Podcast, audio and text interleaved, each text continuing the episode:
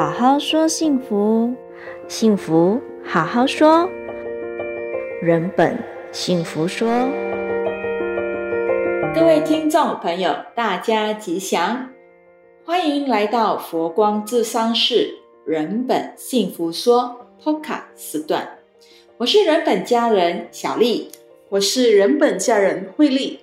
今天我们会为大家带来的课题是原生家庭带来的家规。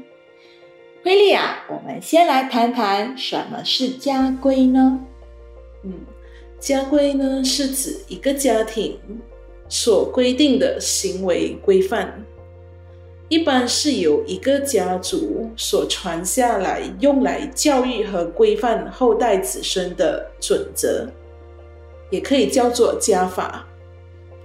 那所谓国有国法，家有家规，就是指一个国家呢有一个国家的法律，一个家庭呢也会有一个家庭的规矩。做任何事情呢，其实都要懂得讲规矩。那家庭规矩其实涵盖了我们日常生活中的各个方面，包括了仪态、尊老、用餐、倒茶、做客等等的。那听你这么说，就不如说说我家的其中一条家规吧。我爸妈呢，从小对餐桌的礼仪是非常注重的。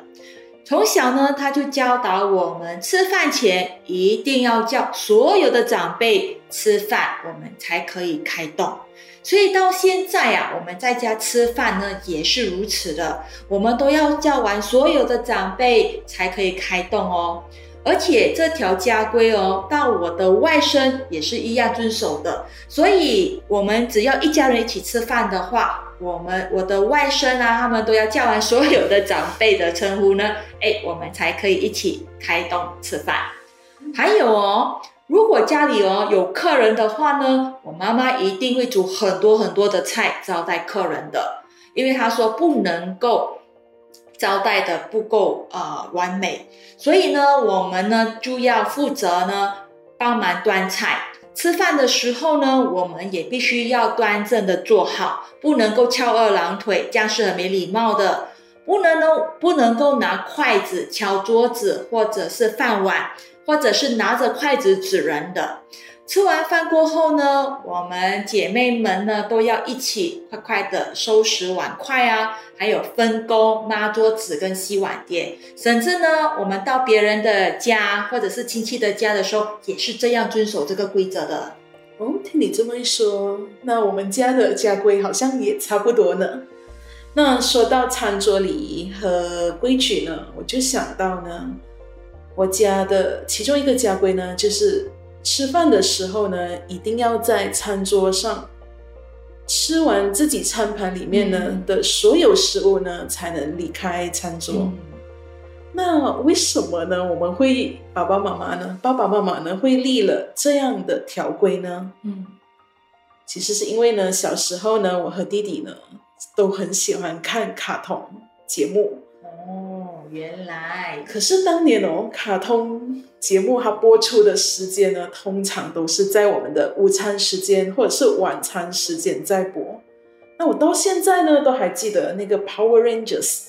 是在傍晚6:30的时候播出。那哆啦 A 梦呢，它是在7点钟的时候会播出，这些呢都是在晚餐的时间。你不说我还真不知道哦。那小孩子嘛，如果看到卡通在播，哪里还顾得上什么午餐晚餐，食物都不要了。要么我们直接不要我们的午餐，不要我们的晚餐，要么就直接抱着碗，然后呢坐在电视机前面呢，边吃边看，真是享受。后来呢，家里的长辈呢实在看不下去了，怎么可以这么没规矩呢？所以呢，就觉得应该要定下这条家规，让我们坐在餐桌前吃完食物了才能离开。后来呢，因为不能够看着卡通吃饭，我和弟弟呢确实伤心了一阵子。那其实呢，现在想起来呢，爸爸妈妈当时的利益呢，也是希望我们能够好好吃饭，毕竟好好吃饭呢，才能对身体、对消化好嘛。确实了，你不好好的吃饭的话，你消化系统也不好哦。听你的分享呢，还有哦，我家的餐桌的家规的话，我认为每一个家庭都有自己隐藏的小规矩，这些和生活习惯、思想都有关系的。因为有这些的规矩啊，才会让一个家呢变得更有秩序。尤其是有孩子的家庭，原则性的问题一定要有所规定的。是的，我也是认同的，一定要有一些规定的，让我们呢不要过得太随意。虽然呢，现在很多人都说不要什么条条框框啊，就要随心所欲的过生活。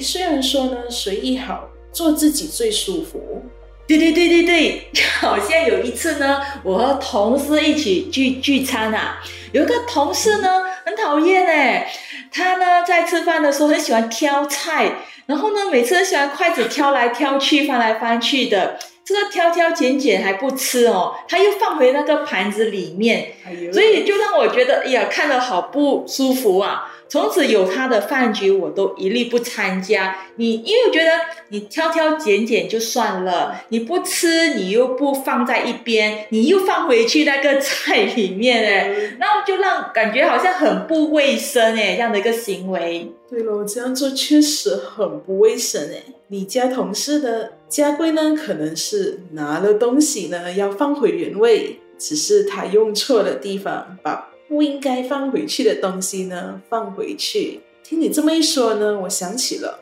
我家里其中一条家规呢，就是用完的东西呢就一定要放回原位，所有用过的东西呢必须要自己收拾干净，尤其是一些共用的东西，比如说扫把啊、畚斗啊，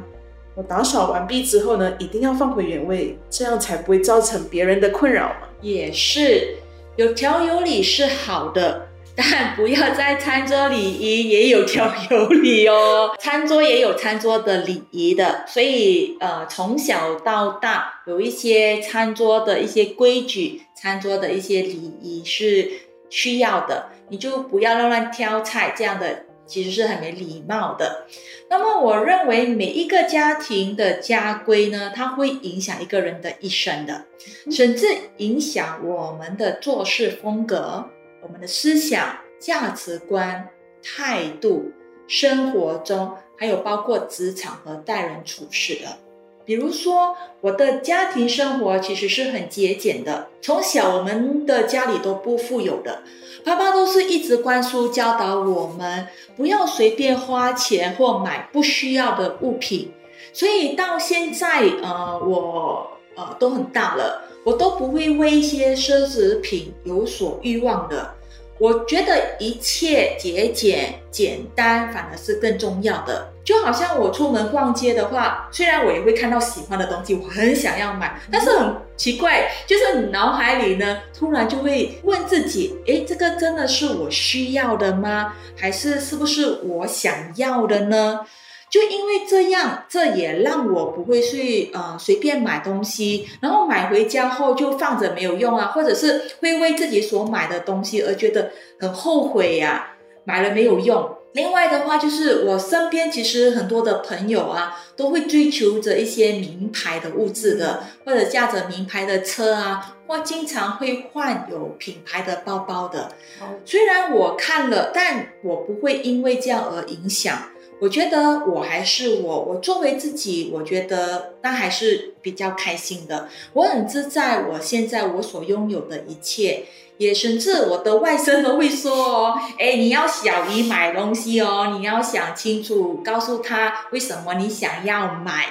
因为我外甥都会讲他不是孤寒的，该花的小姨是会舍得花的。这个是我很认同的，因为该花的东西我觉得这个是有价值的，有必要的，哪怕它再贵，我觉得它有它的一定的价值，我还是会舍得买的。而且我也会希望我的家里人或者我的朋友呢也会用得开心，用得对他来讲有帮助的。我觉得这和我们原生家庭所带来的家规呢是有影响的，比如说，就刚才我所提到的那一条家规，在家里用完的东西呢，必须要放回原位。这个家规其实，与其说是家规，它现在呢已经成为我的生活的一种习惯，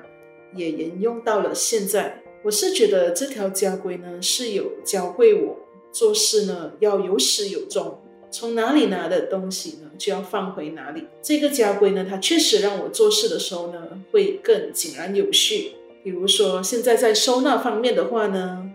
我可以很清楚的知道自己的东西放在哪儿，哪一份文件收在哪个文件夹里，或者是哪一个文具呢它放在哪个盒子里，哪个抽屉里呢，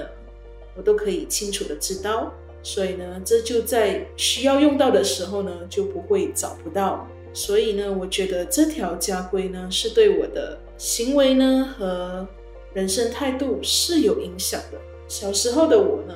曾经也觉得哪里拿的东西要放回哪里也太麻烦了，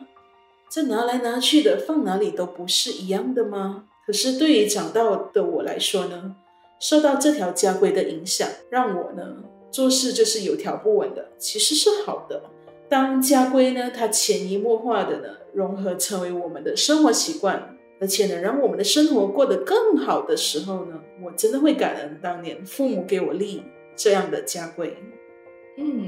听你这么样说，其实它给了你很比较有一个方向感，也有一个有条有理的一个生活的好的习惯。是的。那什么样的原生家庭才更有利于孩子的成长呢？一个良好的原生家庭呢，其中一个特质呢必须是有规矩的家庭。所谓无规矩不成方圆嘛，家庭里除了要有爱更要有规矩。如果一个人他是爱说谎的，说谎成性，他对别人没有礼貌，爱占小便宜，那他在巴士上的时候呢不会给有需要的人让座，吃饭的时候呢他只挑自己喜欢吃的东西吃，他会在公共场合随意的大声喧闹，有这些行为的话呢都体现出一个家庭呢对家规和家教的漠视。也就是说他的家人呢其实不注重家规。在家庭里呢立规则呢是一份责任感，好让呢我们有意识的纠正自己的坏习惯，让好习惯呢变得更好。另外家规不单单只是针对孩子而已，而是要针对家庭里的每一个成员。那身为父母呢就应该更严格的要求自己，给孩子呢做出好榜样。确实。而且家规它其实就像深入骨髓的基因，无时无刻都在影响着孩子的性格、处事方式、价值观念。家规也就像如有方向的小船，给我们指引方向，不容易迷失或容易的放纵自己。这会在孩子的日后的这个成长、学习、生活工作中呢有所体现的。总的来说，我认为家规还是需要的。好的家规便是文化的传承，它更影响着当代，更深深的影响着子孙后代。那我想我们今天的时间也差不多了，我们今天就分享到这里了。谢谢听众们的收听，谢谢大家。若您现在处于需要有人聆听或理清思绪的阶段，可以拨打佛光之上师的热线或预约面谈。好好说幸福，幸福好好说，人本幸福说。